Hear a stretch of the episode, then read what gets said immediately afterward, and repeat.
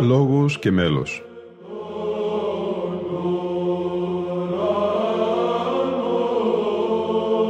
Προσεγγίσεις στη μυσταγωγία της ψαλτικής τέχνης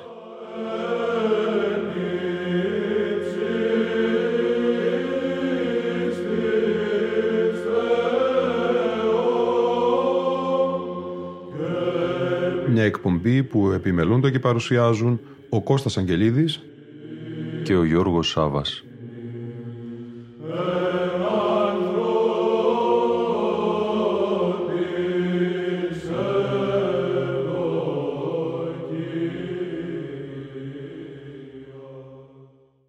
Αγαπητοί φίλοι και φίλες, χαίρετε.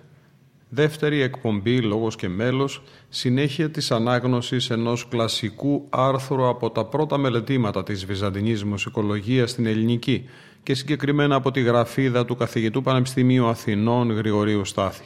Η σύγχυση των τριών πέτρων από το τρίτο τεύχος της περιοδικής έκδοσης Βυζαντινά του έτους 1971 την ανάγνωση του άρθρου πλαισιώνων μέλη των τριών πέτρων, στους οποίους γίνεται εκτενής αναφορά και περί των οποίων δίδονται διασαφηνήσεις στη μελέτη του Πέτρου του Μπερεκέτου, του Πέτρου του Πελοποννησίου και του Πέτρου του Βυζαντίου.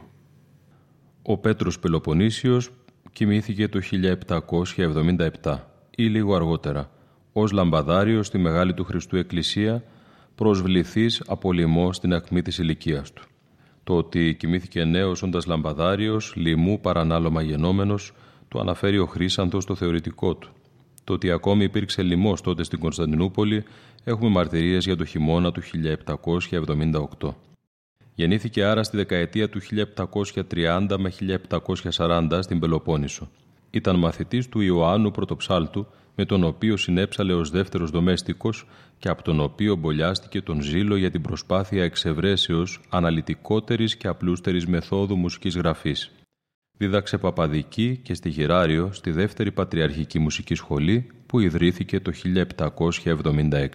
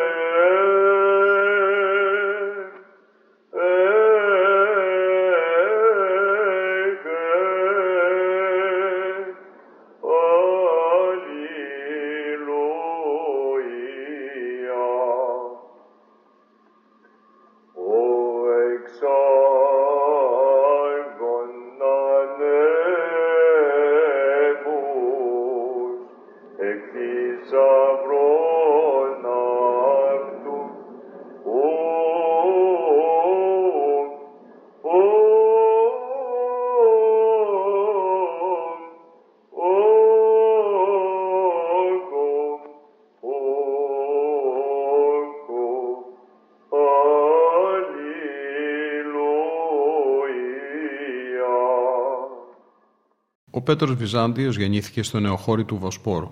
Στην περίοδο πρωτοψαλτίας του Δανίελο Βυζάντιος ήταν δεύτερος δομέστικος και λαμπαδάριος ο Πελοποννήσιος είτε για τα εξαίρετα προσόντα του ως μουσικού ή και λόγω δυνατότερης μεσητείας αφού σύμφωνα με την τάξη ο Πελοποννήσιος έπρεπε να είναι πρώτος δομέστικος και λαμπαδάριος ο Ιάκωβος. Φαίνονται λοιπόν συνομήλικοι οι δύο αυτοί Πέτροι, ίσως λίγα χρόνια νεότερος Βυζάντιος έγινε λαμπαδάριος στις 23 Δεκεμβρίου του 1789 με πρωτοψάλτη τον Ιάκωβο και πρωτοψάλτης μετά τον θάνατο του Ιακώβου. Πέθανε το 1808 στο Ιάσιο της Μολδαβίας ως φυγάς, γι' αυτό και φυγάς ή φυγάς από την Κωνσταντινούπολη.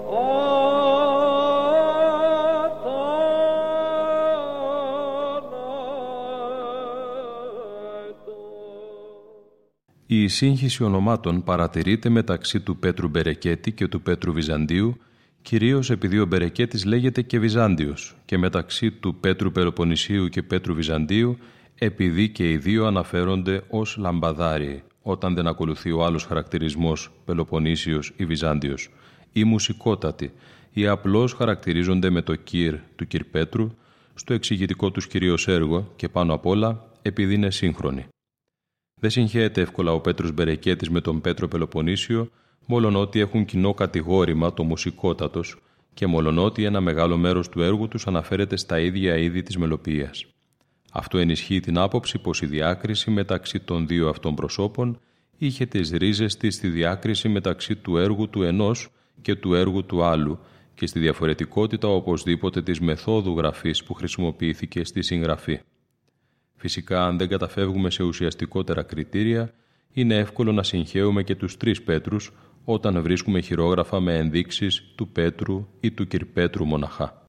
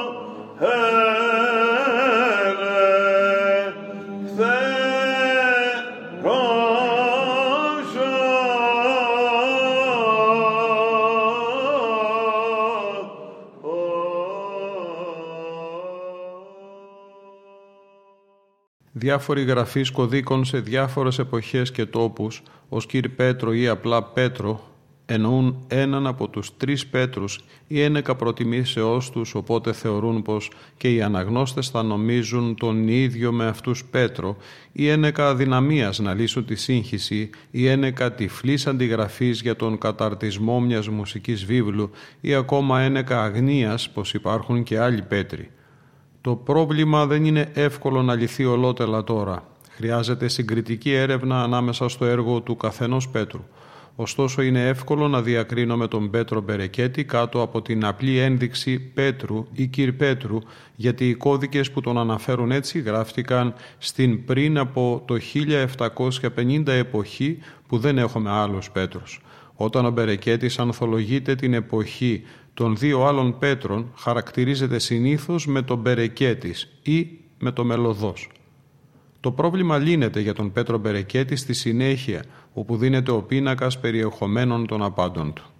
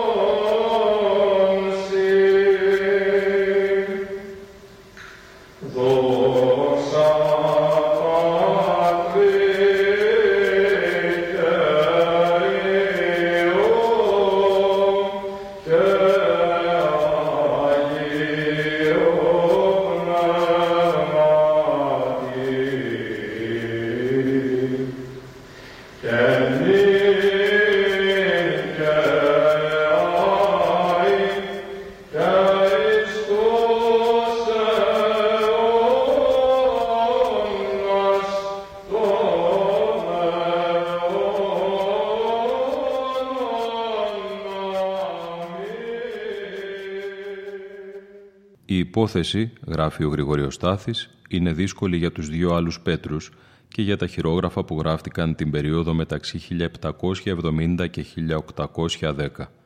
Την εποχή που ζούσε ο Πελοποννήσιος, αυτός ήταν ο Λαμπαδάριος, ήταν ο αυτός, ήταν ο Πέτρος. Στα χρόνια λαμπαδαρίας του Βυζαντίου, ο Βυζάντιος συνήθως ήταν ο Πέτρος και ο Κυρ Πέτρος. Και αν επιμείνουμε λίγο στις ενδείξεις των χειρογράφων που εξετάζουμε, το απλό Πέτρου ή Κυρπέτρου αφορά περισσότερο τον Βυζάντιο. Ο Παρισινός κώδικας 1332 που δύο φορές αναφέρει Κυρπέτρου εννοεί τον Βυζάντιο γιατί οι εξηγήσεις στο κράτημα του Αναστάσεως ημέρα είναι από άλλους κώδικες γνωστό πως είναι του Βυζαντίου. Άλλωστε αυτός ο κώδικας και ο Παρισινός 1136 γράφτηκαν την περίοδο που ο Βυζάντιος ήταν λαμπαδάριος και ήταν ο Ζων Κυρπέτρος δεν τον χαρακτηρίζουν λαμπαδάριο για να μην γίνει σύγχυση με τον Πελοποννήσιο. Είναι όμως δυνατό σε άλλα χειρόγραφα να αναγράφεται το Κυρπέτρος μαζί με το αυτός, του αυτού Κυρπέτρου, οπότε αυτός ο Κυρπέτρος είναι ο αναφερόμενος σε αμέσως προηγούμενη σύνθεση με πιο συγκεκριμένο κατηγόρημα. Βυζάντιος, ή Πελοποννήσιος, ή Πρωτοψάλτης, ή Λαμπαδάριος. Δεν είναι δυνατή τώρα η εξέταση όλων των περιπτώσεων όπου αναγράφεται μονάχα του Κυρπέτρου για να δω αν στενότητα χώρου ανάγκασε τον αντιγραφέα να παραλείψει κάθε άλλο προσδιορισμό, πράγμα ελάχιστα πιστικό. Ακόμη πρέπει να λαμβάνεται υπόψη η προέλευση του κώδικα και η προτίμηση του οξυγράφου αντιγραφέα για τον ένα ή για τον άλλο Πέτρο. Ο Δημήτριος Λότος, για παράδειγμα, γραφέας των κωδίκων Παρισίων 1333 και Αγιορητικού Ξενοφόντος 330, αλλά και πολλών άλλων, ως Κυρπέτρο και ως Λαμπαδάριο εννοεί σχεδόν πάντα τον Πέτρο Πελοποννήσιο. Ύστερα από την παράθεση αυτή των κατηγορημάτων συνιστάται η προσοχή στις ενδείξεις των χειρογράφων, γράφει ο Γρηγόριος Στάθης. Αν αποδίδουν την πατρότητα μια συνθέσεως στον Πέτρο Βυζάντιο χωρίς κανένα άλλο χαρακτηριστικό πλάι του, πρόκειται για τον νεότερο Πέτρο, τον Βυζάντιο. Φυσικά εδώ παίζει ρόλο και η χρονολογία του κώδικα και το είδος της συνθέσεως και η μουσική γραφή. Αν αναφέρουν Πέτρο Λαμπαδάριο μονάχα, κατά μεγαλύτερο ποσοστό πρόκειται για τον Πέτρο Πελοποννήσιο, τον μόνον ονομαστό Λαμπαδάριο του 18ου αιώνα. Αν αναφέρουν μονάχα Κυρ Πέτρου, μας δυσκολεύουν αρκετά σύμφωνα με όσα υπόθηκαν πιο πάνω για να διευκρινίσουμε περί τίνος Πέτρου από τους δύο αυτούς τελευταίους πρόκειται. Η λύση πρέπει να στηρίζεται σε συγκριτική έρευνα που δεν είναι πάντα εύκολη, σήμερα τουλάχιστον.